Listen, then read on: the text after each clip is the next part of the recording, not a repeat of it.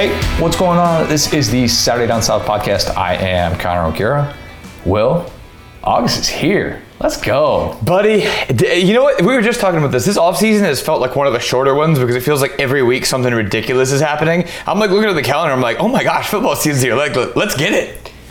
Football games will be played in this month. Not SEC games. That's okay. Mm-hmm. That's all right. We still get to say football is officially here. Training camp is opening up everywhere. We're going to have all the different storylines to do. We're going to definitely have to do a fall camp factor fiction. Maybe we'll wait like a, a week or two, something like that, until we get some of the really good, juicy storylines. Everybody's in camp already. And get some of those good cliches that are coming out, and we can do factor fiction like we did last year. So we're going to have a lot of different fall camp coverage. Of course, we've got an awesome show lined up today.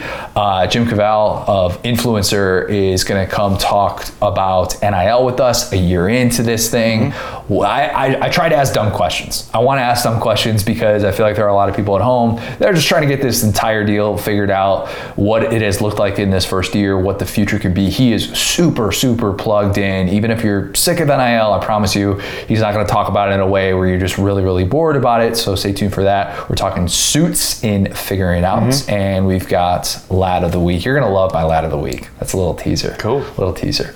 But first, we've got official quarterback rankings. Will, you sent me the message. Hey, we got to make sure we do quarterback rankings on Monday. He sent me that on Sunday. I'm like, I'm on it. Mm-hmm. We're, we are ready to go.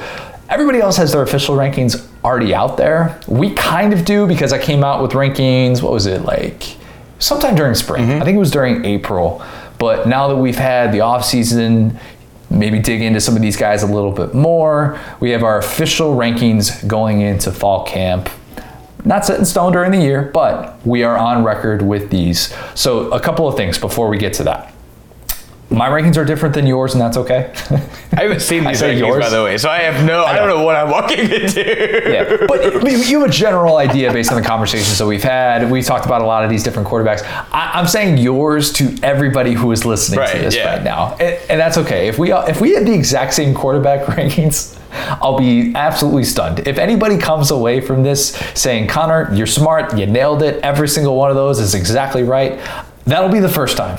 It'll probably be the last because that's not the way this works. As we know, everybody in the SEC feels like they have their guy. I expect people to be upset with these to a certain extent, but I'll try and explain them to the best of my ability. And I promise I've thought about this at length. And if you've listened to this show and know the depths that we go to to talk about quarterbacks, specifically what they do well, what they don't do well, you know that we're not just shooting from the hip in the way that others are when it comes to this subject. Mm-hmm. Another thing, remember that this is not predicting how these guys will finish because if it was, I would probably just say LSU or Ole Miss quarterback with that number five spot. Mm-hmm. I- I- we're not doing that. That leads me to my other point.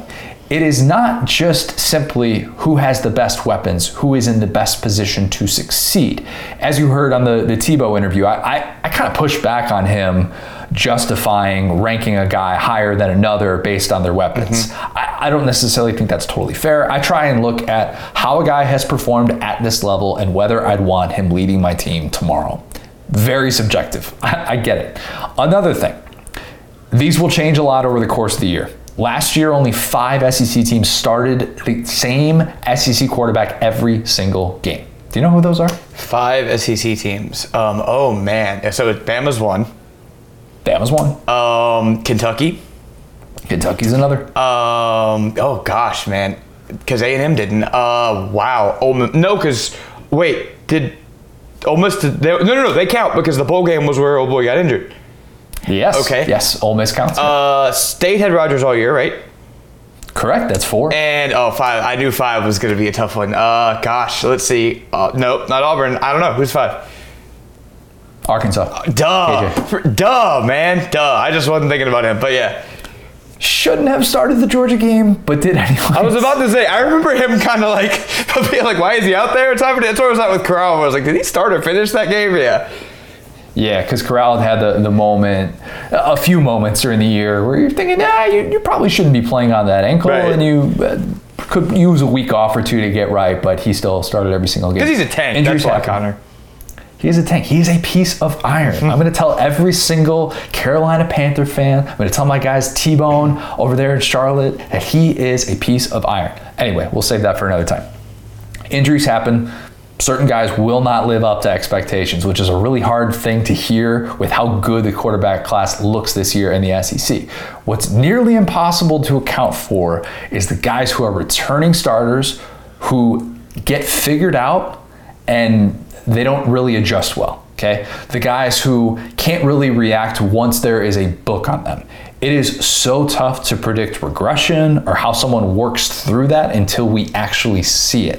I thought one of the reasons that I, I continue to give KJ the benefit of the doubt is that I thought he did a really good job mid-season working through that lull that he went through when Arkansas had the three-game losing streak and kind of came through it on the other side after he worked through those injuries as well and was a better player. You could say the same thing about Bryce Young. You could say the th- same thing about Stetson Bennett as well. One last thing if you want to just base this, these rankings on who wins the most games, this won't be the podcast segment for you. Right. It's not. predicting, or not, not predicting, that's the wrong word.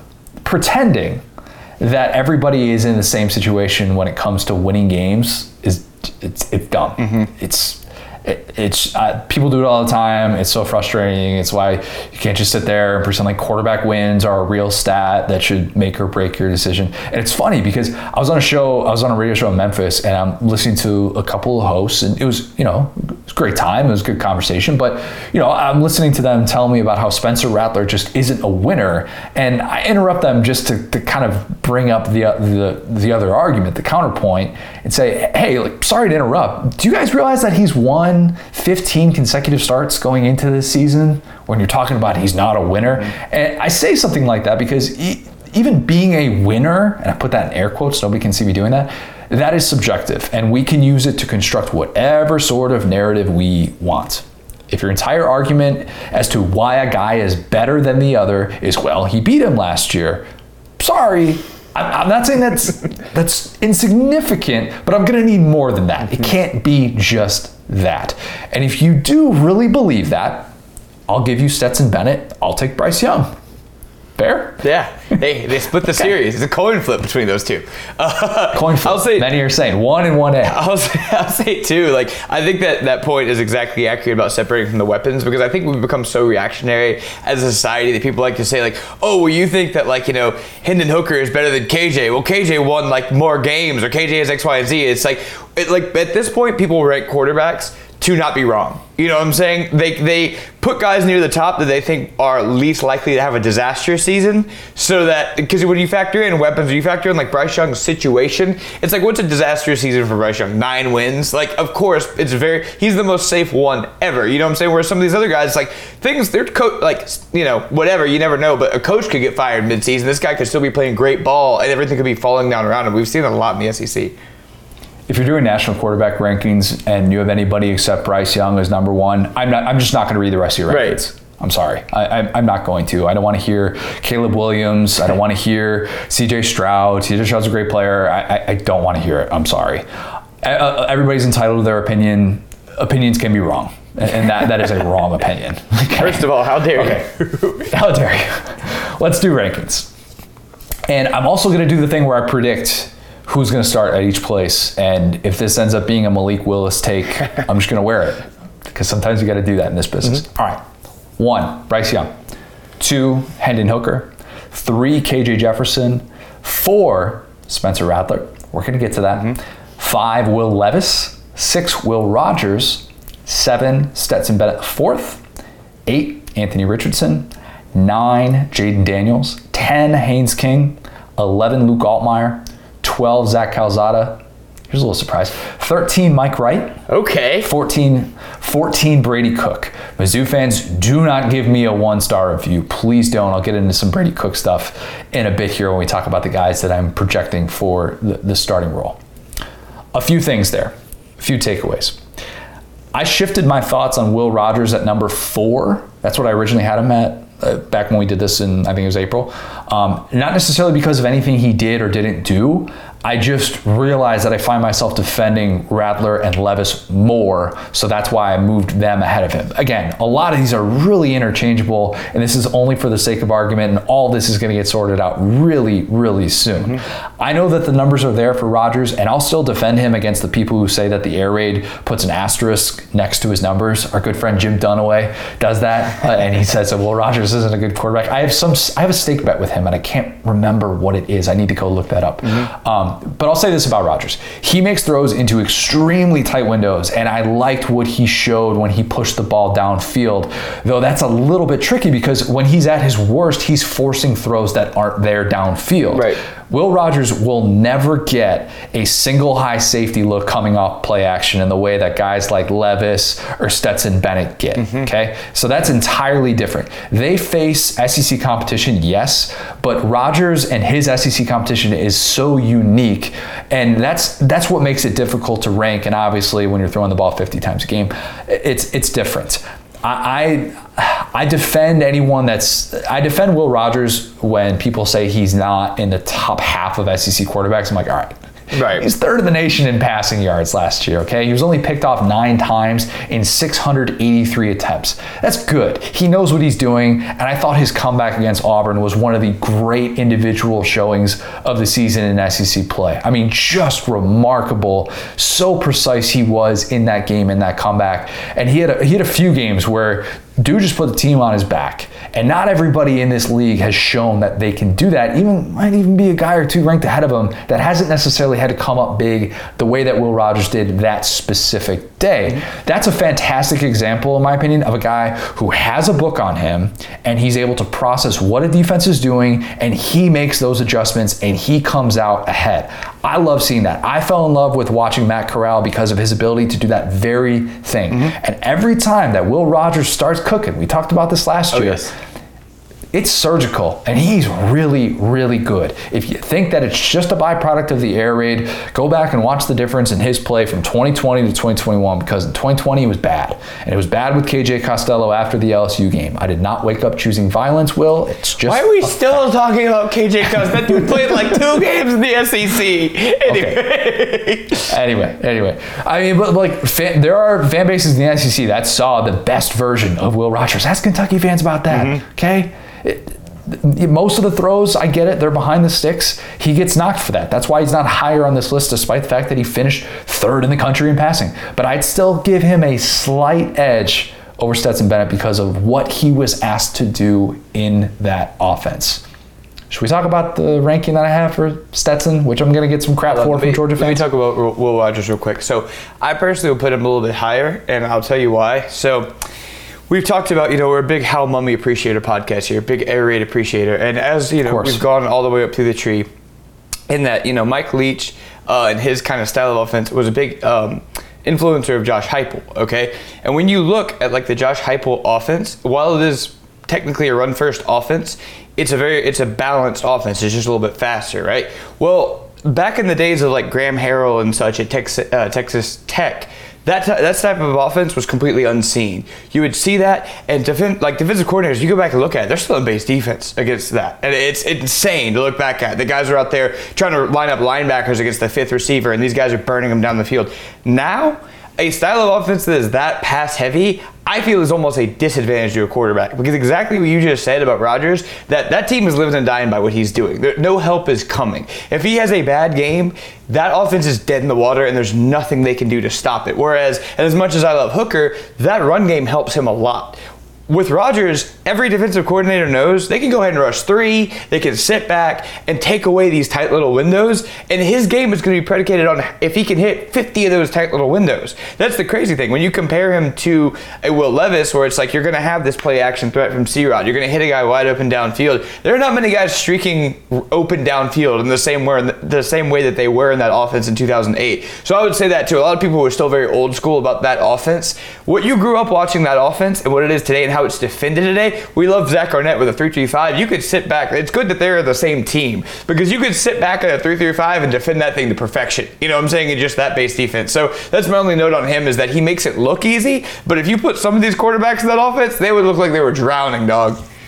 Fair, and it's that's why it's so difficult to, to, to make this comparison because could could Will Rogers execute the Kentucky offense and what they're trying to do with Will Levis? point. Prob- probably not in the same sort of way. And I, I was talking about this with, with Nick Roush, my guy over at KSR, and the reason that Beau Allen uh, transfers from Kentucky, enters the transfer portal at a very atypical time, is he committed to an offense that wasn't that wasn't that system. And is he going to be able to, to have success in the air raid moving forward? Uh, possibly, but he wasn't able to push the ball downfield the way that they want to in that offense. And so, do you look at Will Rogers and do you consistently knock him for that? I, I, there's there's a certain element to that where you, you don't necessarily trust him to make every single throw in the same way that I think others can, but at the same time, it is really hard to do what he does, and just because you get a lot of attempts at it doesn't necessarily mean that it's a given that you're going to have this unbelievable you know passing season where we're talking about so few mistakes with just the nine interceptions. Mm-hmm. Okay, the Stetson ranking. I'd love to have Stetson as my starting quarterback. I want that to be on record. I, I do because what I'm about to say, and uh, there are Georgia fans who turn this off and are just d- absolutely disgusted that I could possibly rank Stetson as the number seven quarterback after he just won a national championship, Georgia's first in 41 years. In case you haven't heard, I drive a Kia Forte. I previously drove a Toyota Corolla. I have no problem driving a Toyota Camry and getting from point A to point B with a car that's going to get me 250,000 miles. Mm-hmm. Okay? No problem with that. If you think Stetson is the number two quarterback in the SEC, look, you're entitled to think that. You can't. I think he had some extremely favorable things working for him. Mm-hmm. And we can't pretend that his situation was the same as every other quarterback in this conference. The main thing, having the benefit of the, in my opinion, the most dominant defense of the 21st century that rarely let up two touchdowns in a game and made very quick work of opposing offenses. Stetson benefited from short fields. He benefited from the fact that he'd get in rhythm against gas defenses, and he played with Todd Monken, who was on the short list of best offensive minds in the sport, with how good they were in play action last year. That was the element that really took this offense to a different level, made them a top 10 offense nationally. Stetson can make a lot of throws. He cannot make all of the throws. Mm-hmm. Stetson can be a runner. Is he on the level of KJ, Hooker, Levis? No, absolutely not. But he's extremely tough. He really progressed in Monken's offense, and the guy did a remarkable job of stepping in, even though his most talented receiver, George Pickens, was out for most of the year, his most valuable receiver, Kearis Jackson, was banged up for most of the year, and clearly the chemistry that he was hoping to establish with Jermaine Burton was not there. That's why he's at Alabama Right. now. Stetson was number four in the, co- in the country in quarterback rating. He averaged 10 yards per attempt, third in FBS. But I, I want to see Stetson win a shootout. He only had four games last year with 25 pass attempts. At Tennessee, the two versus Bama, and then the Michigan game, of course. In those games, 62% passing, 8.2 yards per attempt, 9 to 2 TD to INT ratio Pretty good. brilliant all game. Uh, Yeah, that's fine. That, that's fine. I, I would say within those games, brilliant against Michigan. He really was. Really impressive second half against Bama in the title game. But the rest of those four games, eh, you know what? And you know what? Maybe there's something to be said for that. We talked a lot about Tua and his struggles against those top 20 defenses. And so everybody, you're going to be judged based on how you perform in those key moments, of course. And he won a national championship. There's obviously something to be said for that.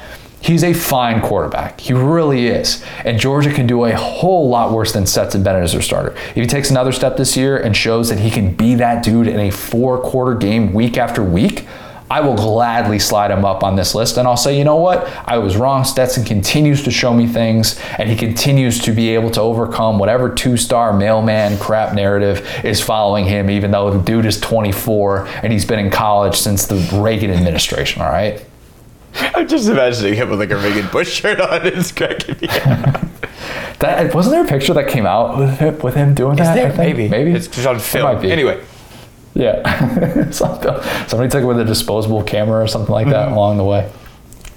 Um, okay, any any other thoughts on on Stetson before we get to some other quarterbacks? Yeah, I mean, I think we've been a very pro UGA podcast. I think the thing about Stetson is, uh, what did Kobe say? Bangers, uh, friends hang sometimes, banners hang forever. Like you can't take away the hardware, man. So at the end of the day, it doesn't Can't. matter if he's the second best quarterback in the SEC or the fourth or the sixth, because he's he did what he was there to do. He won a title, and it, it, arguing about him, I think at this point is kind of dumb because he's great for that system. It works out, and he doesn't need to be better than anybody to to validate what he's done there.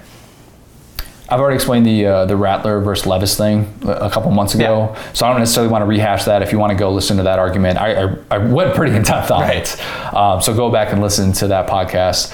Why did I give more love to Rattler than fellow transfer Jaden Daniels? Wasn't Rattler the one who got benched? Some people may ask. Buddy. I keep coming back to this. Tell me who had to live up to the standard of Baker Mayfield, Kyler Murray, and Jalen Hurts with a five-star quarterback waiting behind them, and then tell me who played at a place that hasn't had a great quarterback since Jake Plummer. Okay, now, let me really think. Yeah. somebody's gonna well actually me I was like, what was State. last Arizona Yeah. State quarterback? Oh, tall dude. Uh, the one that was on the Broncos. Paxton Lynch. No, he was. Yeah, he was Memphis. Never mind. There was a guy like that that came out of there that was actually pretty bad. So never mind.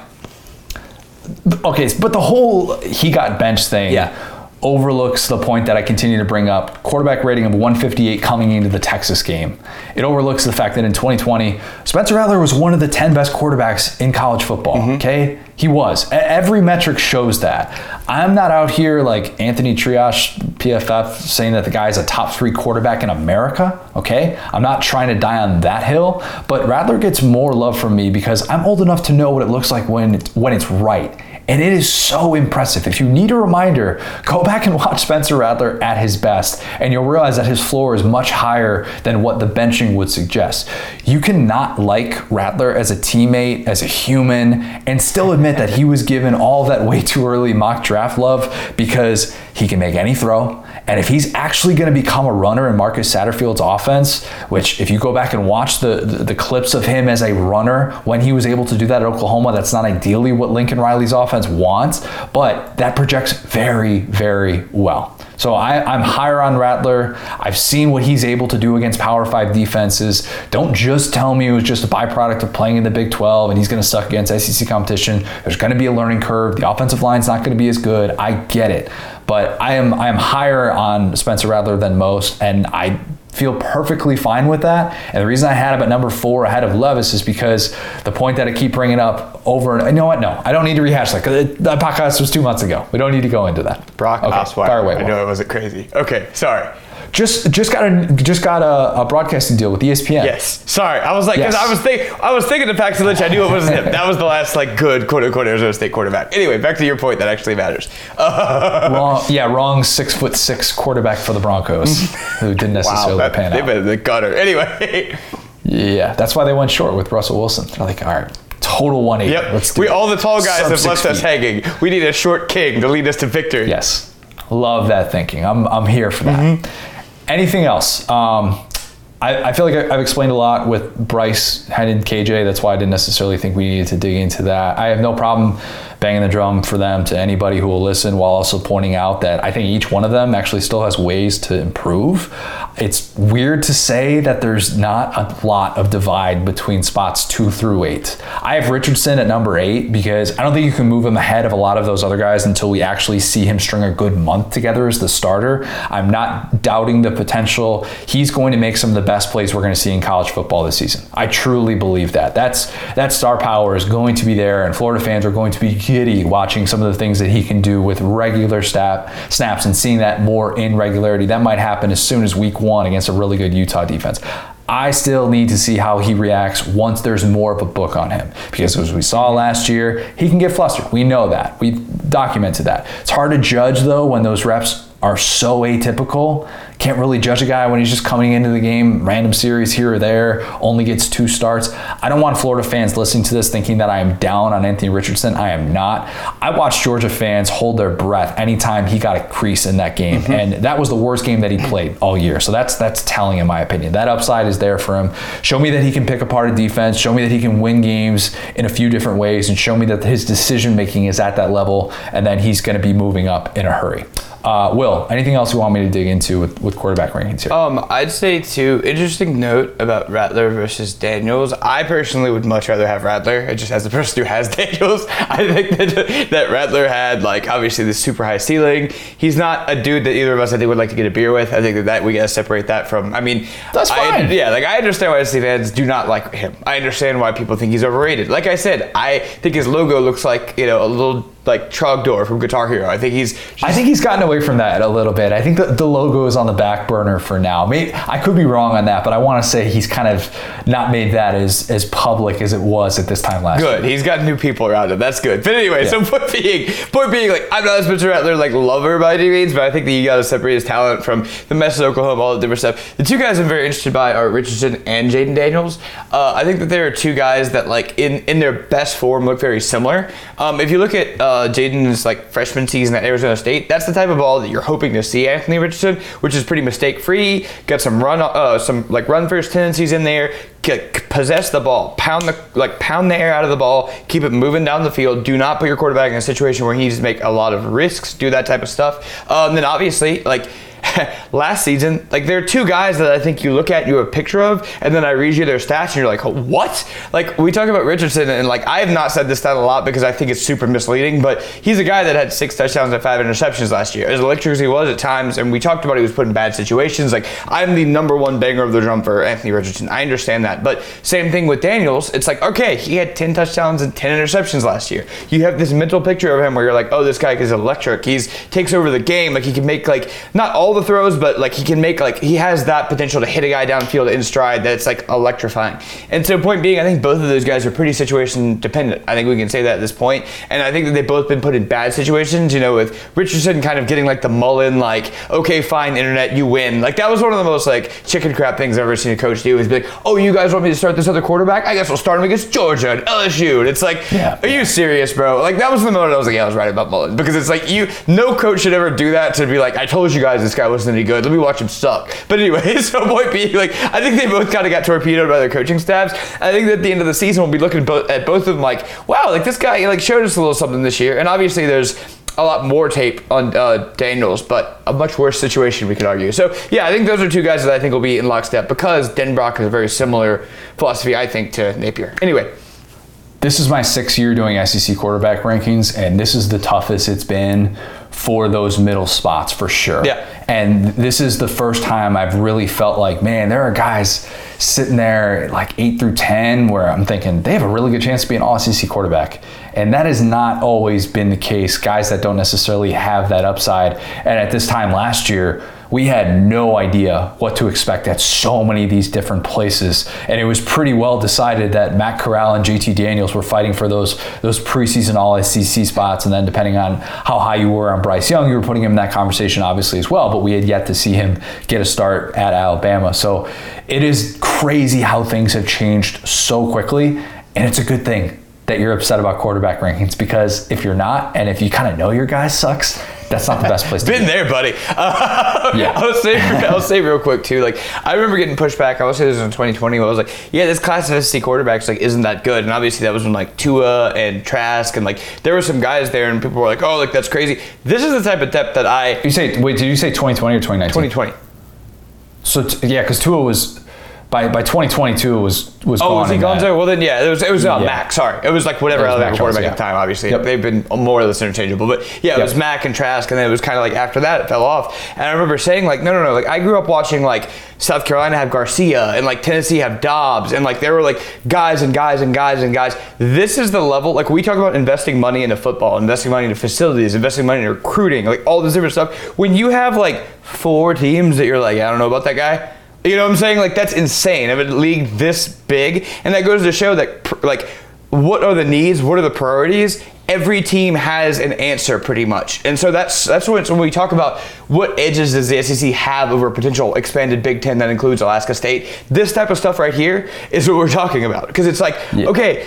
We expect this going forward, especially with Texas and OU, because this is not a league that you can win with, you know, um, Jake Coker anymore. You got to have a quarterback to win anything, and everybody knows it, and that's where we're at now. Somebody's somebody just said, but Georgia just won a national championship with Stetson Bennett. He's good, which is That's what whatever. He's a good player. Like he- I think he's much better than Coker. I think that's fair, right? Uh, yeah, I, I would take Stetson Bennett over over Jake Coker. Yeah. I, I would. And Jake Coker played tremendously well down the stretch, especially for that team when everybody's cued in and Derrick Henry and they they got eight men in the box and Lane's just like, all right, it's Coker time. We're gonna make this work. It's Coker time. Masterful. And to be clear, it's not a lack of quarterbacks that Georgia has. Georgia has like ten quarterbacks lined up to play for them. So trust me, the next guy will not be Stetson Bennett. Georgia. Maybe he will. I don't Yes. know. Every time you speak of Stetson Bennett, he appears. He's like Beetlejuice. So maybe he'll be here next year too.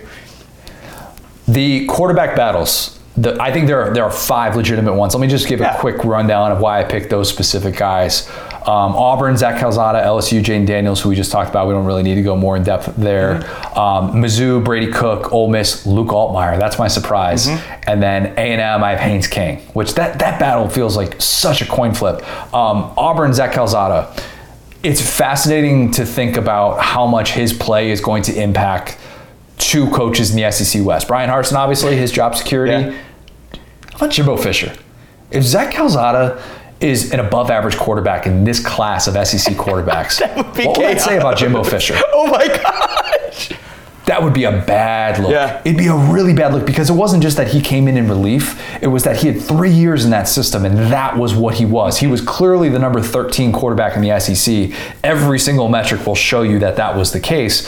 I'm not saying that I think Zach Calzada is all of a sudden going to be a top 10 or a top you know 10 quarterback nationally or, or anything like that, but I do find myself really interested. I don't think Bryan Harsin is just going to run it back with TJ Finley. I think that was the feeling that I came away with from SEC media days, just kind of hearing the talk about Calzada, and there's more belief that he can execute some of the things that they need. And given the offseason with Bryan Harsin, how direct he's been, do I think he's just going to run it back with TJ Finley? No. I think the unknown of Zach Calzada and then a package for Robbie Ashford makes the most sense for what they're trying to do offensively. So that's why I went with him there. Um, and then LSU with Jaden Daniels. I know Hester, our guy, keeps talking about don't sleep on Garrett Nussmeier. I'm not sleeping on Garrett Nussmeier. I'm not sleeping on Myles Brennan. Still not selling my Myles Brennan stock at all.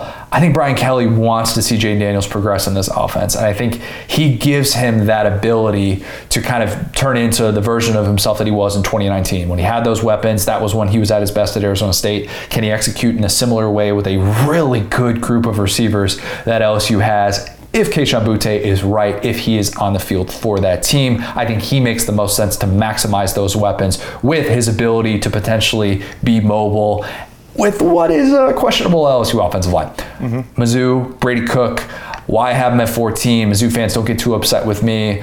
I, I did not see much of him last year. You didn't see much of him last year either, people at home listening to this. And if you really like that first drive against Army in the Armed Forces Bowl, like that's Listen to yourself. that- that's all well and good. yeah. If you if I- that's I what still- you're yelling at your podcast, listen to yourself.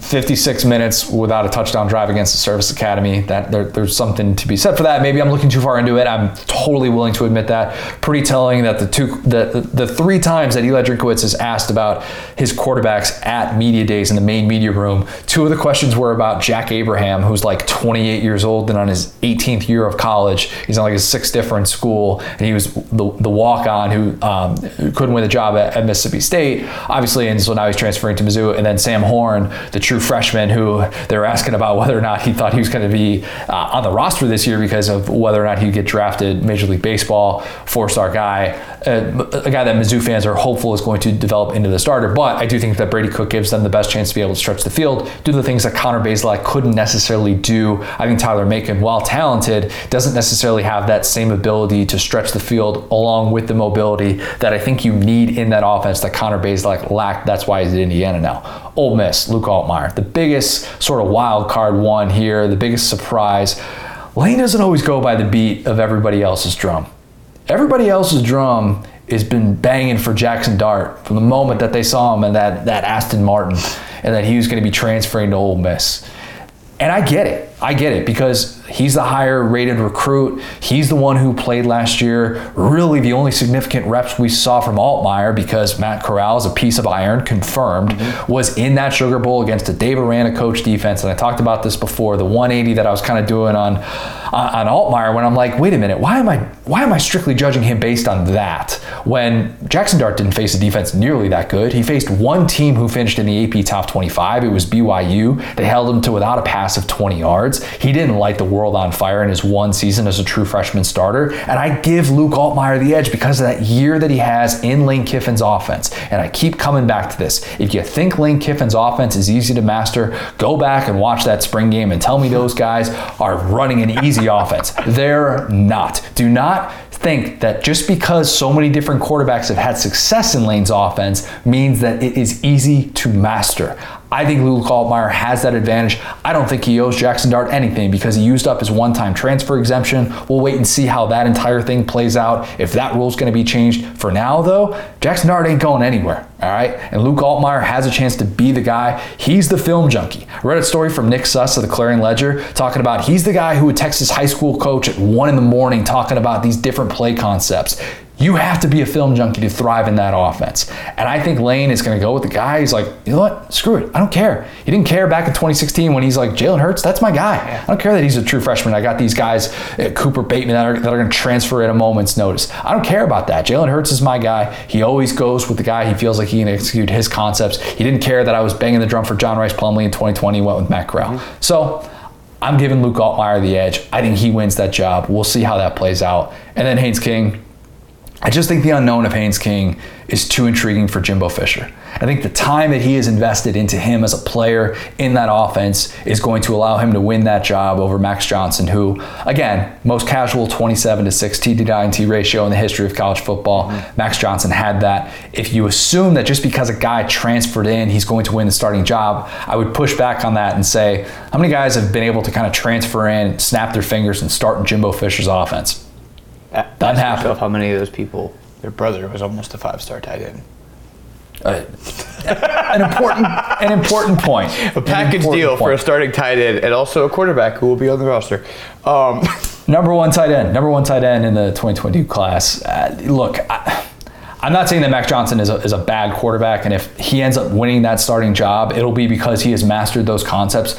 But I just think the unknown of Haynes King is, is too enticing. And we did not see him last year. You can't tell me that five quarters is a legitimate sample size for whether or not a guy can succeed in Jimbo Fisher's offense. And the athleticism is just so, so unbelievably enticing. It's at a level that even Kellen Mond's athleticism wasn't at. Mm-hmm. I mean, I think he's going to do some things that really make some people step back and go, whoa. And if you're looking at the spring game performance, I remind you the same exact point that Jimbo Fisher brought up that day there was wind. That's. I'm kidding. I'm kidding. They both were very bad throwing the fo- throwing the football that day, and I'm not necessarily going to look too far into that. I just I, am more of a Haynes King believer, and I think Max Johnson has a little bit limited upside. And if he's questioning himself in that offense, I don't know if that's the guy that you want to roll out there. So um, yeah, that's kind of my explanation for each. I have two completely irrelevant points. I'm now absolutely rooting for Zach Calzada to just be amazing so I can slander Jimbo. I think that would be hilarious. And, and second, yeah, because if he succeeds at Harsin, like you said, that would be chaos. Second, I just hope that Zabulia has a great start to his coaching career. I hope he does not have to play football this Love year. It. I want to see him on the sideline holding the crap out of the clipboard. So good, good for him. Love him. it. I want to see that. I want to. See, I want to see more Luke Doty this year too. Mm-hmm. It'd be nice to see to, to see South Carolina actually in some blowouts and win some of these non-conference games comfortably instead of needing a walk-off field goal to beat East Carolina see Luke Doty out yeah. there. See see what he can do because uh, how quickly we forget he was the four-star guy who was given the keys to this offense last year, and obviously the timing of his injury was just brutal in the beginning of fall camp. But I, I would like to be able to see more of him because there's a path in which he's the future of South Carolina. I criticized him for not being able to stretch the field, very limited sample size, end of 2020. Hard to take anything too seriously with what South Carolina was going through from a roster depletion standpoint, but I still would like to be able to, to see more of Luke Doty. Anything else? I think we covered it. No, that was a lot. Yeah, I'm feeling good.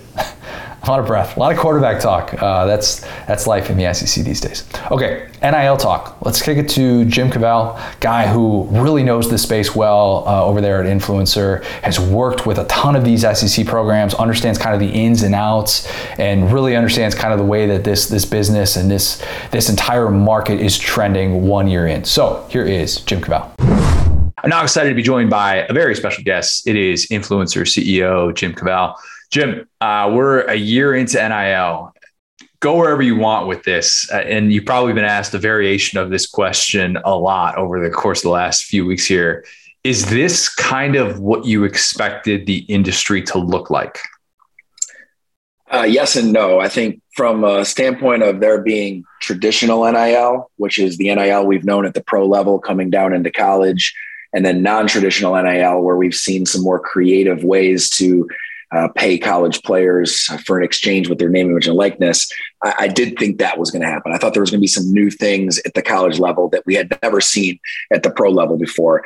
Did I know that it was going to look and feel the way it does? Did I know collectives were going to emerge? Did I know some of the things were going to play into recruiting to the degree they have? Probably not. But um, I think you know that's the headline: is there's two NILs. Yeah. There's traditional NIL and then there's non-traditional NIL, and uh, they're two different stories, two different experiences for the athlete, and uh, they're on two different trajectories that's what Jimbo Fisher and Nick Saban were kind of talking about. It, it, felt like, at least, there's two very different interpretations of it. I think it's really easy to, to paint with a broad brush when it comes to NIL and say that, oh, a 17 year old kid shouldn't just be getting $9 million to, to pick a school and that college sports is doomed as, as a result, if that's what the market is. But I keep coming back to this this skepticism I have about the numbers that are being reported, and I'm sure you've talked a lot about this. And you know, it's one thing to hear Nick Saban talk about Bryce Young being a millionaire before he ever starts a game at Alabama, as opposed to hearing a representative leak that a guy got paid millions of dollars to go to Miami instead of Florida. Just kind of where do you stand with, with all of that, and and how how do you interpret some of these figures and some of these misinterpretations that are out there? Well, there's definitely a lot of misinterpretations out there, and you know, being uh, a software partner with 223 Division One schools, um, and being the software that student athletes use to, you know, be found, uh, contracted with, paid, um, you know, by anybody that's working with them, we've got a lot of data that I can see, and I can tell you that you know Texas A&M didn't pay 32 million for the recruiting class, and official, um, you know, yeah, there's a lot of other things. I mean, you know, it's just it's just so blown out of proportion, and there's such a FOMO aspect that everybody has, but especially coaches. They think that they're doing awful, and yet sometimes the people that they want to be like are saying, "Well, I'll give you an example. I was with a bunch of athletic directors yesterday." and some agents and some coaches at an event that we put on where we talked about NIL. And uh, an agent said that one of his coaches, head coach, had called him up and said, "We're really behind with NIL, and we gotta we gotta do it like like this coach is doing it over at this school, hmm. and we gotta get back on pace. He's doing this, this, and this, and we're behind." And he said he happened to represent the other coach that this coach had called him about, and Three hours later, the other coach called him and said, We're really behind in NIL and we got to do it like this coach. He was talking about the other guy that originally called. It's like everybody has FOMO. And so I think first and foremost, the numbers are blown out of proportion and they've created a fear of missing out. But I think there's also this reality that, you know, NIL is one of those things that was written about by the media and, and written about for a long time before it started. And it was written about with Trevor Lawrence and Zion Williamson as the example for every article. And those guys are the 1% of the 1%. And what did it do? It made athletes think that they were going to have a big payday on July 1st, 2021. They all posted on social media the same post. It basically said, Hey, my DMs are open for business, as if a bunch of money was going to show up in their account on July 2nd. And that's not reality. NIL is just like getting a 4.0, making the team, getting a scholarship, getting playing time. You get out what you put in. And ultimately, there's two ways that you're valued with your NIL athletic performance and branding initiative. And so, athletic performance is what position you play and how you do on the field and what your stats are and what star rating you were as a recruit, and what your stats were in high school and what school you go to and what conference they're in. And then branding initiative, how often do you post on social? How much engagement do you get? How many followers do you have, et cetera, right? Yeah. And most athletes are good at one or the other, right? Adrien Nunez plays basketball at Michigan. He doesn't play much. He gets very, very few minutes a game, but he's a TikTok superstar and he'll make seven figures when it's all said and done with NIL while he's at Michigan.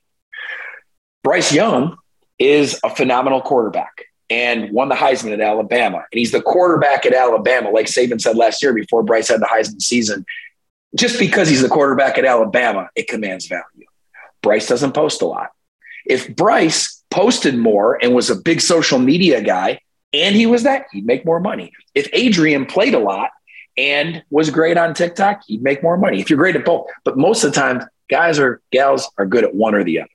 And so, um, what we're seeing now is because of this non-traditional NIL aspect that's evolved, where collectives are pooling money together and paying athletes for simple NIL value exchanges like an appearance at a dinner, um, is you know coaches and collectives and others are trying to figure out what are what are the real values of these athletes. And I think what you're going to see is more and more of these high school athletes who haven't proven themselves in a stadium with 100,000 people in a big moment are going to have a lot more trouble over time getting a collective to actually do an NIL deal with them. Whereas the portal athletes are going to have a lot more collateral and leverage in those conversations when it comes to getting NIL deals done. That's the market correction that, that I think a lot of people have, have talked about. To, to a certain extent, there, has got to be some sort of element to that. And it's not that guardrails are, are going to be put up just strictly as a result of that, but you bring up a great point. Why would you pay X amount of dollars for a recruit if there, there are all these questions and unknowns about how they're going to perform on that stage as opposed to just being able to go in the portal and that's why there is perhaps this this market that exists and that was really well documented with the jordan addison case when you hear though a coach say it's not a like, case yet, don't call it a case. Okay, it's, it's not, not, a case, case yet. the example, the example, the example. The NCAA. You never know. Made... You know, we've had Alston case, we've had the O'Bannon case. I just don't point. want to confuse anybody. Good point. The uh, the Jordan Addison story, I should say, not yeah, so much right. case. Yeah. So, all right, when you hear that Jim, when you hear somebody like Jimbo say that NIL has nothing to do with A and M's historic class as somebody who knows this space extremely well and knows how skewed those numbers are, but at the same time, you know that that's that's a part of the process. What's your reaction to hearing that? Well, I think it could mean one of two things. One on one side, NIL is still so new that the actual promising of deals that are going to be paid out is not a part of those recruiting classes as much as NIL is now a new opportunity, and you can sell within the rules that if you come here, we have a very awesome fan base and we have these systems in place for them to find you and work with you. And so there's going to be a lot of opportunity for you. And here's some examples of athletes from last year who took advantage of those. And I think there's there's two different scenarios where the first one is literally inducing a recruit with a promise which a lot of people think is happening too often. And a lot of people think there needs to be an example made by the NCAA since they've come out and said that that's not going to be allowed. The second one is selling opportunity. And I do think that that part has played into Texas A&M's recruiting class, just like it could play into any other big time school that has a big fan base. And if an athlete does just some common math and looks at some current examples, it could play into their decision. So, you know, I, I, don't know how much it did or didn't play into the current class, but I know this next year at this time, when we're talking recruiting, and I don't mean a year from now, I mean really just whether it's end of this year or February, you're going to see the actuals, not potential, not what if this and we can sell this and smoke and mirrors. Actuals are going to start to play into because they're going to have data who goes where. Mm. And there's going to be schools who emerge that, you know, Ohio State came out and said, we have done mo- uh, almost $2 million in NIL deals across all of our student athletes in the first six months of NIL. This was back in January of this year. And I can tell you right now, several schools have done more than that. They just don't want to publicize it because they don't want anybody putting a number on them, kind of like you don't share your salary with people. But Ohio State marketing that is them trying to show that there's a lot of opportunity here at the Ohio State University. And we're going to continue to show you that it's real with data. And I think that's going to continue all the way into the coaches understanding that data. Right now, coaches, if a recruit does mention NIL and does say that another school offered them a certain amount of money, they don't even know what to say to that because is that athlete worth that amount of money? Is that other school offering more and they're overpaying? Are they offering less? Or should, what, if, if we could connect this person to a business in town, what should they pay? The market has not been set yet. The mm-hmm. value of the athlete has not been set. And so that's where the data is going to start to, just like Zillow shows you what the value of your house is based on comps of what houses have sold on your street, based on what market you live in, based on where the market is today.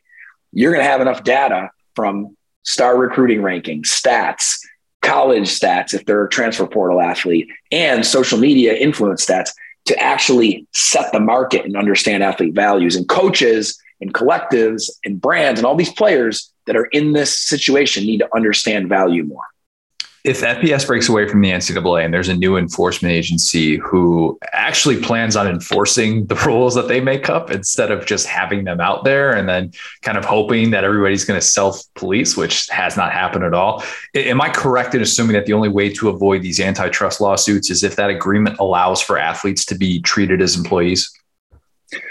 Yes and no. I mean, so the big thing about antitrust is if if there's no other options for the athlete as far as schools to go play football or sports at. And there's only one association that governs just about all the schools under one set of rules. And they're setting a new rule that's limiting the athlete, and they don't have a choice to go somewhere else where it might not limit them. That's that was the problem with the NCAA setting NIL rules. Was not that the athletes aren't employees yet. The problem was the NCAA just lost the Alston case. They didn't just lose it. They lost 9 0. Yeah. Okay. And the Alston case was all about this. And basically, the NCAA felt like if they set NIL rules, even though it would create a new opportunity for athletes to actually earn with their name, image, and likeness, any guardrails that those rules had would be limiting. And there's not really another choice for student athletes. There's the NAIA and JUCO, but that's not a big enough footprint. The difference is if there's just 30, you know, you take the top 30 football teams, okay, in college, and they create their own league and they do their, you can start to set rules and enforce them because you don't have to go play in that league. You go play at one of the you play at the the, the other league that stayed, right? What if it's the top 130 though? What if it's the top 130 with FBS and it's it's pretty much understood, look, FBS is a better level of competition than FCS. And it's 130 schools are going to this new enforcement agency Yeah, I don't- not related to I. I got you. I, I don't. I don't. I think it's still the same example because there's still you know another thousand schools they could go to. Hmm. But uh, you know, I'm not an antitrust lawyer. I, I just I think that it, it changes the game a little bit if you if you start to downsize the sample of the options. And right now, that's not the case because you got this one governing body governing this whole footprint of 500, not just football, 500,000 student athletes. Yeah. You know what I mean? And it's just it, it, you can't have limiting uh, just rules in general, not just NIL. Uh, NCAA staying away from setting.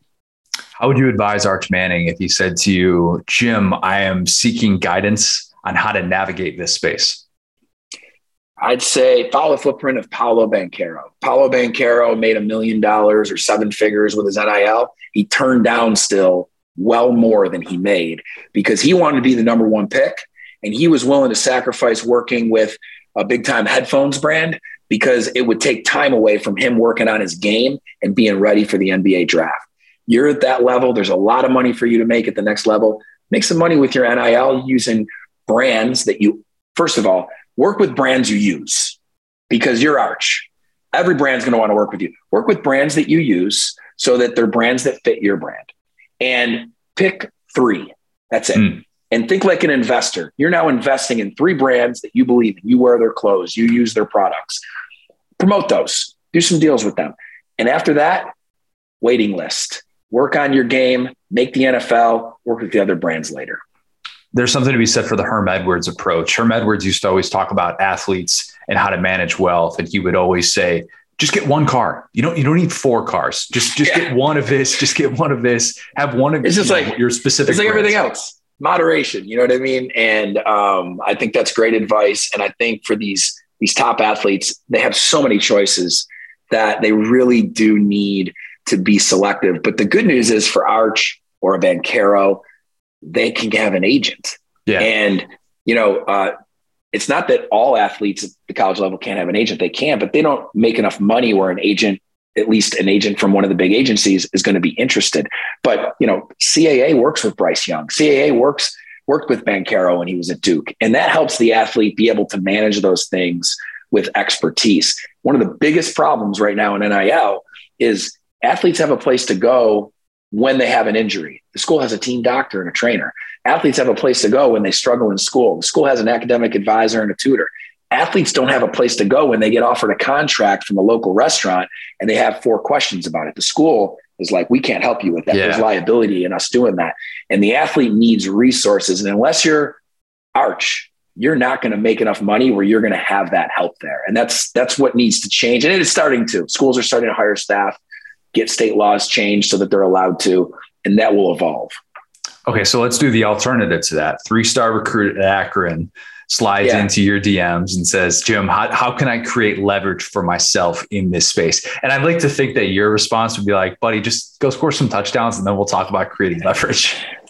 No, I think, listen, if you really want to, you know, learn how to make some money with your name, image, and likeness, that's a great thing. I wish that, uh, you know, my favorite thing about NIL is it gets athletes to work a new muscle that most athletes wait until after they're done playing to work, right? It's the networking, business mind muscle that while they have the jersey, they actually could get more traction because they're still on the team. People will take their calls, respond to their DMs and their emails because they're still on the team, you know? And so I would, if I'm that Akron football player, I'm telling him, hey, listen, first of all, go to the businesses you like to drink coffee at, eat lunch at, buy clothes at, Tell them you're on the football team. Tell them you're allowed to promote their products on your social media. Tell them you have relationships with teammates that can do the same thing and put a deal together and learn how to put a deal together. That's an awesome, awesome exercise. You're probably going to make some money, get some free product, and leave school with a new skill. What's the biggest fear or potential hurdle right now with NIL? I think the biggest hurdle is schools' involvement or lack thereof has let a lot of other folks in to directly deal with the athletes. Some of those folks have the athlete's best interest in mind. You know, they really want to get the athletes paid for, you know, an NIL exchange like an appearance. And that's where collectives have come in and and some don't. Some are are, are having athletes sign contracts that are signing their rights away. And it might be for 30 or 40 grand, but it's under what they should get paid. And they can't do anything else now. And so I'm just concerned about the schools because they're not involved letting so many people directly interface with their athletes when if they were more involved they'd be able to really not only protect their athletes but empower them. And uh, i do think that as i said earlier they're going to get over that hurdle. But like everything else i think you know the top 10 20% of schools are going to hire staff or contract with an agency that's dedicated to helping their student athletes first and then i think you know the next 50% will and then the last 30% well it's going to take time but it's the most important thing. There needs to be resources on campus and people that are skilled in deal making and contracting, skilled in activating and fulfilling a deal and helping the athlete do that, skilled in helping the athlete manage their business and pay their taxes. There needs to be people on campus that can help the athlete with those things.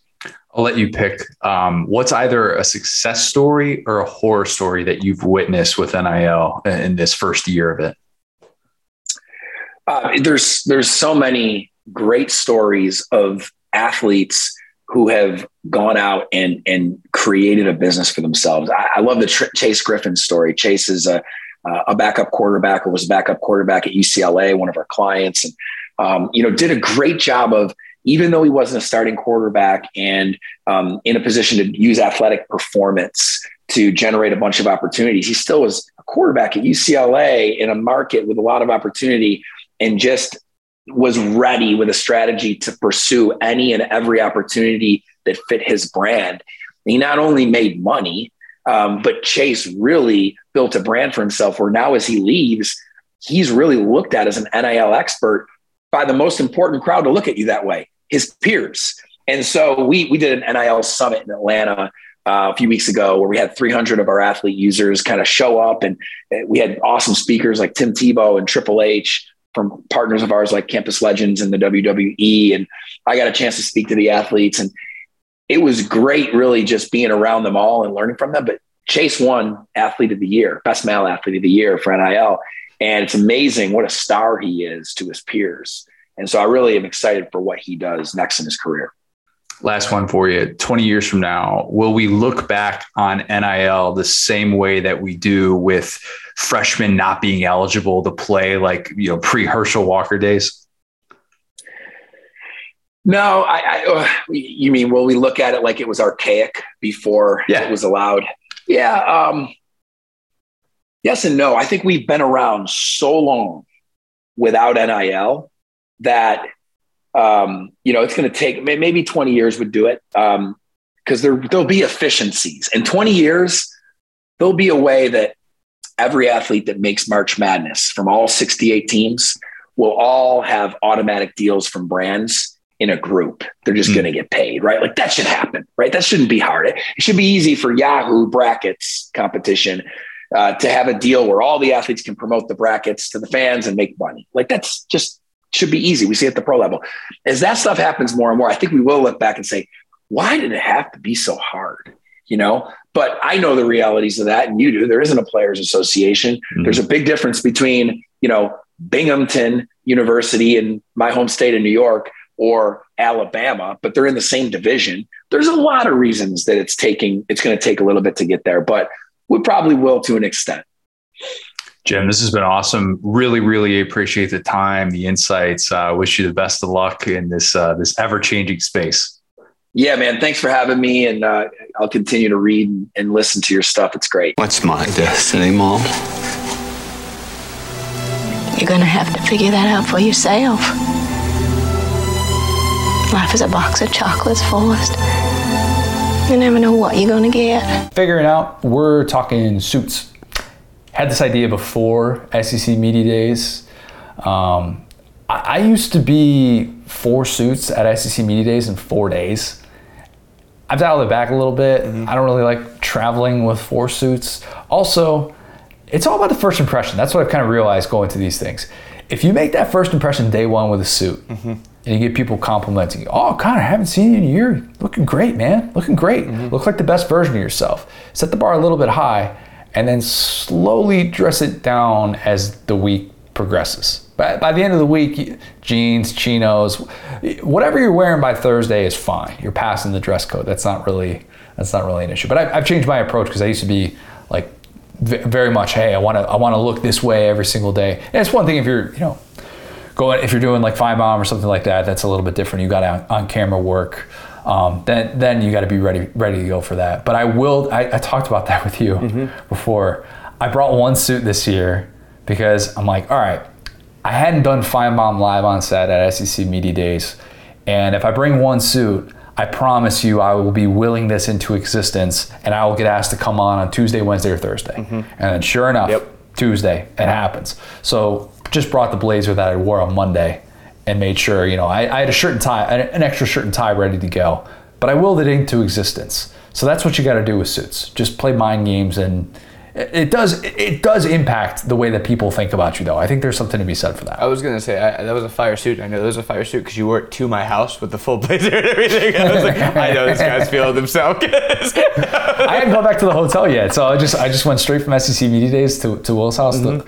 to, to, to be able to, to record that that pod that we did on monday. I'm just in full suit ready to go man. Ready to go at all times. I'm not quite you know, I'm not not quite Barney from How I Met Your Mother. Mm-hmm. Not we're, we're not getting to that point. He was uncomfortable by the end of that show. I, am telling you, like there's no. And, and, if you look at some of the later seasons, he is not in full suit, and it's just it gets down to just dress shirt. I, I think even in the later seasons, he didn't have he didn't have a tie. Yeah, Barney Stinson like, is a character. So like in my day job that we have we have that show and laugh and we've had lots of meetings about like Barney Stinson would never fly today, just like as a television character. And I think that Probably by not. the end, it was only NPH could have pulled that character off. Number one, because like he was, Good point. he was very like him being such a wholesome guy off camera. I think let him get away with a lot as that character. But it's just funny looking back because I've cut stuff now and be like, I laughed super hard at this when I was 12, and now I feel bad about it. Yeah, exactly. Uh, but yeah, I think a lot of people they their impressions at least of, of our of our generation like if you if you watch that show mm-hmm. and maybe you know given the time i remember having a lot of thoughts about suits based on what yep. barney stinson was telling me 100%. i met your mother and uh, there's there's not really a, a, tutorial out there about you know when you should buy your first suit how how many you should have how much you should spend on one etc and we kind of all are, are pardon the pun, figuring this out right. as adults as we go to more events that maybe need it. If you don't necessarily have a workplace that requires you to wear one every single day, you're not forced necessarily into the action. Your parents probably have a different approach to suits that, that you did. Mm-hmm. Uh, I'm just going to assume that. And by the way, I, I mean for this to be men and women who listen to this podcast because I'm sure there are plenty of li- women listening to this who are asked to wear suits in the workplace. Maybe not every day, but sometimes. Right. And so there are probably things that translate. Maybe it's a little bit different. The difference, for the most part, women are only wearing a full suit in the workplace, not necessarily outside of it. Whereas, you know, like if you go to a, a wedding or something like that, most women aren't necessarily wearing suits. I don't need to get into women's wardrobe here and all the ins and outs of it. Um, It's a lot. probably I'm the best realizing that as Brittany is going down a legal career, it's like I am lucky to be a dude. 'cause There's a lot. Yeah, yeah. But if you're wearing a power suit, I just think Jan Levinson Gould. Yes. Not Jan Levinson. Jan Levinson, ah, she kind of goes off, goes off the rails a little bit too much. Jan Levinson Gould, she knows she knows how to rock the power suit. Mm-hmm. She wears that every single day, dressed for the job you want, not the job that you have. She told Angela. 100%. So yes, not trying to be sexist here. I own three suits. I bought one for my wedding. That was the first suit that I bought. Um, another, the one that I wore that first day of SEC Media Days that I wore to your place. I bought uh, bought a blue suit shortly thereafter, just to be able to kind of mix up the looks. And then I got one handed down to me from my dad, which actually fits me really well because he bought it for my wedding after he got cancer. He lost a bunch of weight. He needed a new suit to be able to, to fit him. It was kind of very weird putting that on for the first time. That's that's got a little bit more sentimental value to it. The funny thing is, is that the one that I picked off the rack wasn't necess- that wasn't necessarily like tailored to somebody is the one that I get the most compliments on. Weird how that works. Hmm. Yeah. Shout out shout out to the fine folks at Banana Republic. They make a great suit. Oh, yeah. They really do. Yeah. They made me impulse buy a suit. Think about that. I don't impulse buy much of anything. You know that. Oh, facts. Yeah, I'm expecting you to pull up with at least a little bit of a sheet on what type of suit we're looking for, kind of like the laminated Andy Reid sheet, and like picking one out. 12 pages of notes. So what do, you, what do you mean? This is this is how you guys set up set up your pants. I'm not inseam. I'm not really crazy about that. I've seen others that that work. Um, this this isn't really this isn't really my vibe. I, I like having multiple suits to be able to rotate between for attending different weddings. It's nice to feel like you can kind of match different shirts, ties, mix up the look, all that stuff. I'm not a three piece suit guy. Don't do that. I don't own a tux either. Haven't. I'm 32. The only time I've ever needed a tux, been able to rent it. Not an issue. Don't necessarily feel the need to buy that just yet. Didn't wear one for the wedding. I also usually avoid the lighter colored ties with the darker shirt, which a former coworker that we both know um, said is too gangster of a look. And I, I don't look. I'm not saying I necessarily agree with that take, but I realized the one time I tried to go for that look, I couldn't stop thinking about that, and I didn't want to think about that. So I avoid it. Yes. I actually have uh, I have a pair of shoes that are identical to that same coworker. I know exactly what you're talking about, and they're the- some of the coolest shoes I have. So one thing he did know about it was that type of stuff. I'll give him credit.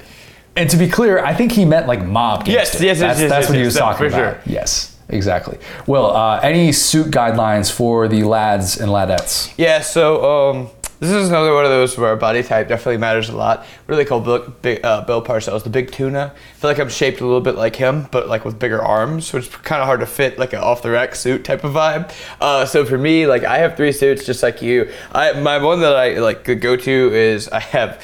I have a black one, a blue one, like a dark blue one, and I have like a light fun blue one. Uh, that gets brought up maybe Ooh. once a year, the fun one. Uh, and I'm a dude that like, hey, every time I wear a suit, I pretty much need to go to a tailor of some kind because my legs have gotten bigger, my arms have gotten bigger, something else has gotten like whatever. Like I'm just an interestingly shaped lad. Uh, so like I remember buying suits for uh, trumpet awards whenever we went down to LA, and like John. Bless his heart. He is the most standard shaped human on earth, other than his head, He which is. is massive. He has a massive head, but the rest of him was like normal. And he was able to just grab something off the rack and be done in 30 seconds at like Men's Wearhouse or whatever. And I was in there and I was like, you know, it's gonna take me a good 45 minutes, big dog. I hate that.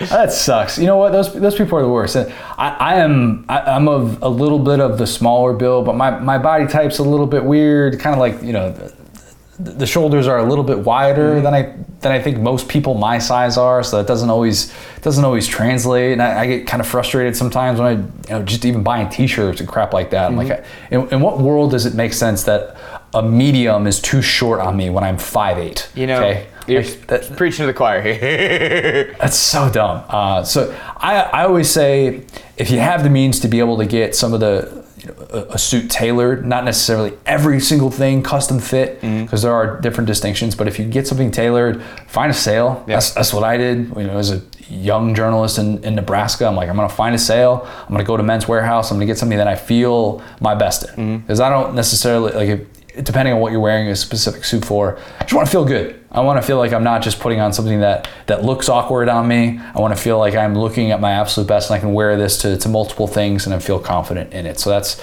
always the, the advice that I try and try and preach to to the few people that actually ask for my opinion when it comes to suits. I will say really quick because I remember Russillo like it was big on this. Men's Wearhouse is probably a scam. And Yet I end up waiting the Probably. last moment at every event, and I end up in the same Men's Wearhouse looking at myself in the mirror like. You dumb butt. You are here again. You could have gone 10 different places but here, but you're here again looking like big tuna. So, anyway. Yeah, uh, maybe not the best podcast from Men's Wearhouse. Although, I, you know what, depending depending on what you're looking for, I do think that they check a lot. It's boxes. there. No, you can get anything you want there. I just feel like every time I feel dumb because I have a weird body shape, and anything off the rack is gonna look weird on me. So that's my only point. It's like it's my own fault for waiting that long. Perfectly fair. Perfectly fair. Let's go to the Facebook group. Um, I asked the questions Do you enjoy wearing suits? Why or why not? How many do you own? And why did you settle on that number? What's your hard rule that you avoid when picking out anything suit related? Three piece suits, yeah or nah? And then suit horror stories, please and thank you. I don't think I have a suit horror story. I don't think I do. I've never like ripped a You've suit. never had a suit horror story? No, I don't think so. Um, gosh, no. I'm even thinking back to homecoming or prom or something like that. I don't. I don't think I've ever ruined a suit or any, anything specific like that. I mean, knock on wood. Never, ne- never had anything that that comes to mind immediately. Maybe spilling on a suit here or there, but that's like just just take it to the dry cleaners. Oh yeah, that's the other thing. Always take suits to the dry cleaners. I have suits at dry clean. I have a my suit at the dry cleaners right now that I just reminded myself I need to go pick up. They were they were waiting fine. on the squatters' right to that one. They were like, "Oh man, 20 more days. This is all mine." buddy. I gotta get there. I gotta mm-hmm. get there. Make sure I get what's mine. All right, uh, let's start with this one from our guy Emery. Emery says, "To me, a suit almost entirely comes down to the shoes. I can deal with moderately comfortable clothes, but those wood bottom shoes can uh, get the you know what out of here. Um, I don't wear a suit often enough to have rules or advice, but uh, love a good accent colored shirt that matches wedding colors is a solid choice." One of the things that I did not realize until I went to a wedding when I was in my 20s know what the groom is going to wear. Because the weirdest thing is accidentally dressing like the groom or the groomsman when you are not one of them. Yep. Be aware of that. Ask that question ahead of time. It might be a little bit weird. Ask it well ahead of time. Ask it like a few months. Don't ask them the week of the wedding. That's just that's weird. Um, but ask a little bit before time. If they're wearing, you know, a charcoal colored suit or something like that, it's okay if you match the, the suit. Just don't wear the exact same shirt and tie combo. Bad look. Um, you're, you're just in for an awkward night if you do that. Be prepared.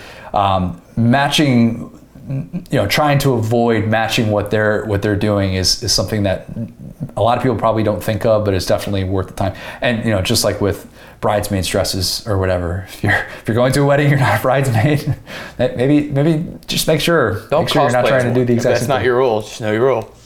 Yeah, just know your role at every single wedding. Uh, let's go. Andy Goen says you got to follow Steve Harvey's rules for suits. Here. If you have that kind of confidence, man, more power to you. I don't. I couldn't pull that off. I'd, I'd be second guessing myself the entire time. So much of wearing a suit is mental. If you feel like you're wearing a color that doesn't really suit you, you're gonna know it, and everybody else is gonna know it. I had a buddy in high school who used to bust out this lime green suit all the time, and he felt like his best self in that suit. I didn't think he looked particularly good in that suit. I thought it was kind of a weird look for him, but he would bust this out every once in a while, like he busted out like a New Year's Eve party or something like that. But he felt his best, and he was his most confident wearing that suit for whatever reason. And you know what? More power to him. It worked.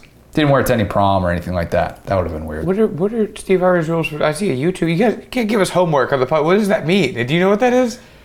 Um, I, I'm gonna assume it's be as bold as possible. It just is my Um, secret to flipping five suits. And they said, buddy, you share. This is the point. We can't to pull up a YouTube video and read along. Come on. I want to know that, but I'll figure it out after. Flip on any any episode of Family Feud. I think you can get a general idea of what Steve Harvey goes for with his suits. Oh, yeah. No, Um, he, he crushes it. Yeah, like you said, it's a confidence thing for him because he, he just knows he's the man. Yes, yes, that he is. Um, Daniel Priest says, too hot down south to wear them with any regularity. Facts. Once a year for business, twice a year for weddings, kind of. Two suits, one blue, one gray. No to three piece suits.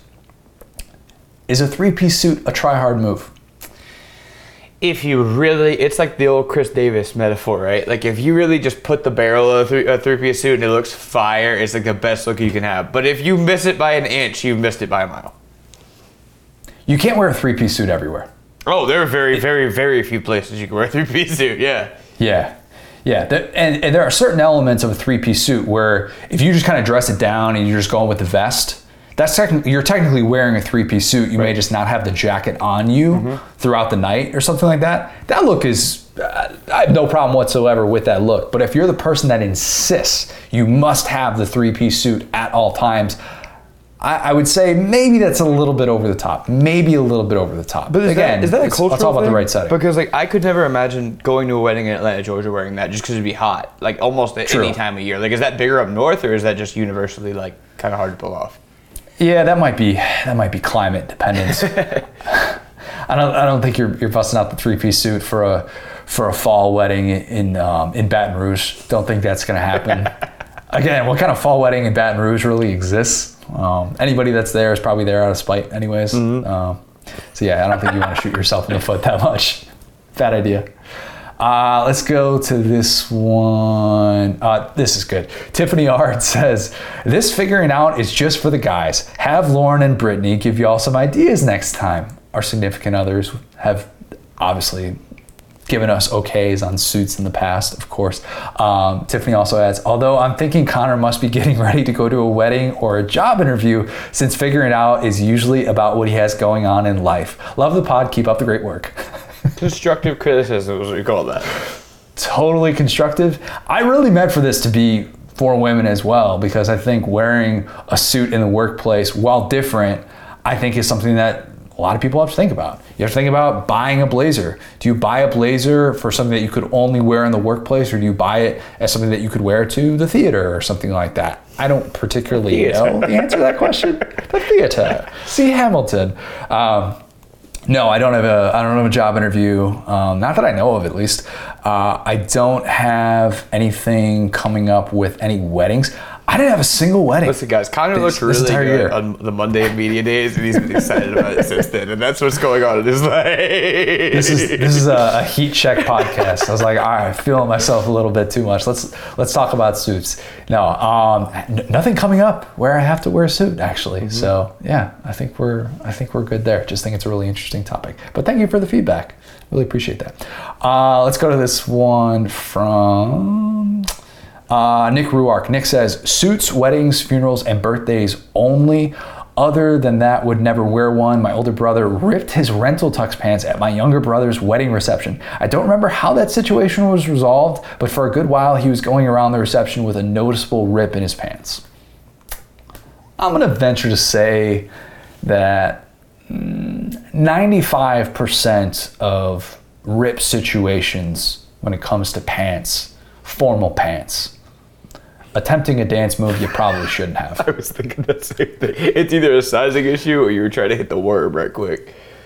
there was something there that you had a you had a personal heat check Right. is what you had and you realized at some point this was a bad idea shouldn't have tried to make this happen maybe there are other uh, you know what i shouldn't say 95% that's maybe a little bit too high let's go 88% you get your pants caught on a hook on a chair that you're unfamiliar with and it rips away and then you think to yourself i gotta return this to you know to the rental company. What am I going to say? You're going to damage the suit. That never turns out well. That's a definitely a moment of panic that can ruin an entire night. You got to be really careful about those rentals, man. Yeah. Really, really careful. I even worried, I worried because we rented uh, we rented suits for my brother's wedding, and I came away from it being like, did I sweat too much in this?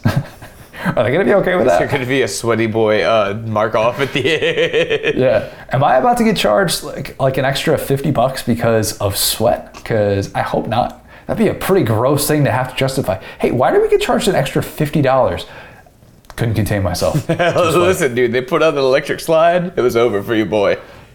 buddy i was i was not out there to take it easy all the moves were coming out and instead of ripping whatever you know pants jacket i, I rented I, I just sweat too much in it. That happens to the best of us. You're, the jacket should come off when you hit the dance floor. That's another Oh yeah. another, another way to avoid that sort of problem. Because usually you're not renting a shirt as well. That's kind of your own thing. You spill on the shirt. You could take care of that yourself. But if you're doing that with the rental stuff that gets a little bit sticky. Yes pun intended. Um, let's let's do a couple more of these. Let's do. Can we do Michael Darks?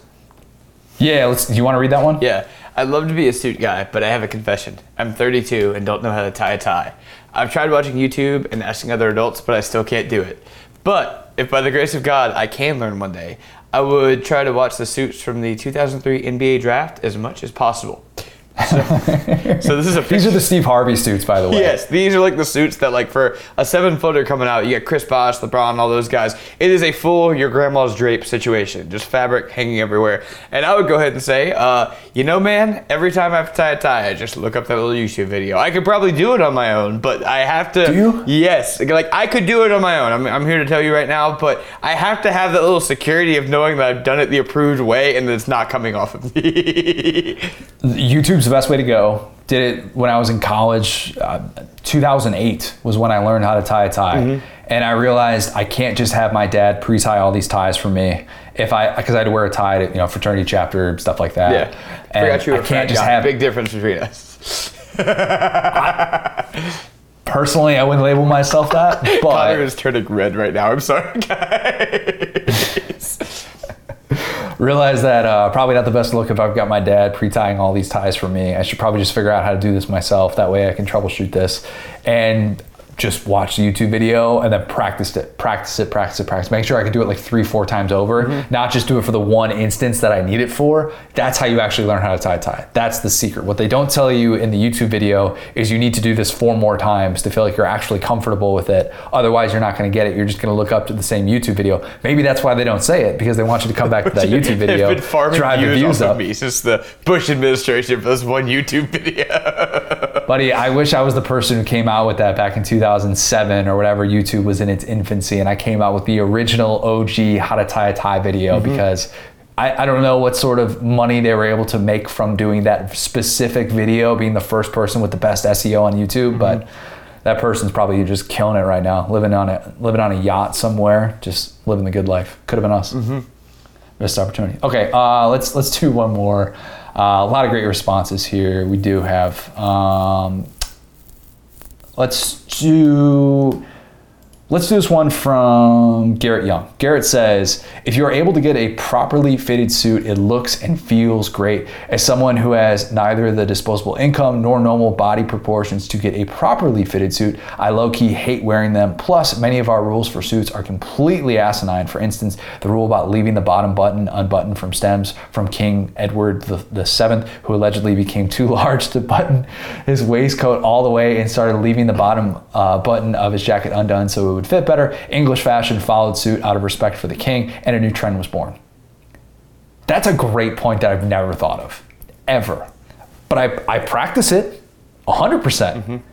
If, if you're, you got to leave the bottom, the bottom button unbuttoned. Doesn't matter if the tie is showing a little bit, you leave that thing unbuttoned. I, I remember getting into a debate with my father in law a few years I think it was like at our wedding actually. And he was like, no, no, no, no, no. You button all the buttons on the on the, the suit. And I'm like, no, you leave the bottom one unbuttoned. That's the way that you do it. And he went back and forth with it all night just to kind of gauge where everybody else was was at. the other way. but there's so- I don't know why. We just do it. We just follow that that sort of fashion rule. And now, because we're so programmed to seeing it unbuttoned, it looks weird when all the buttons are done, or when all the buttons are buttoned. So I don't know. He's right. We take weird rules when it comes to suits. I don't know why we do that. Shout out to King Edward the Seventh, a literal thick king, a thick king who just had a big tum tum, and he was like, "You know what, lads? I'm just gonna let it all hang out." And they were like, "Look at him! Oh my God, this is revolutionary. We got to do that too. And here we are, 2,000 man. years later, just feeling the effects. Anyway, that was probably, it was like 300 years, I'm sure. It was a horrible timeline.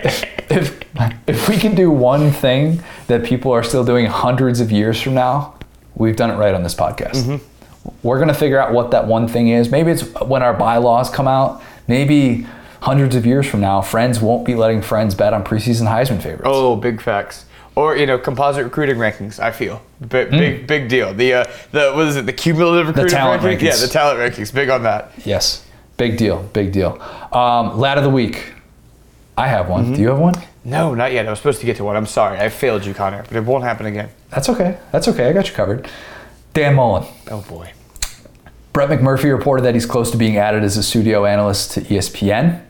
Would make a lot of sense for him. I know there was the initial rumor that he'd be an offensive analyst in Georgia, and a lot of people were like, wow, Dan Mullen can't get a job anywhere. He sucks. Why did Florida have him as their coach for four years? Um, th- that's not necessarily the case, in my opinion. That was just more of a convenience sort of deal.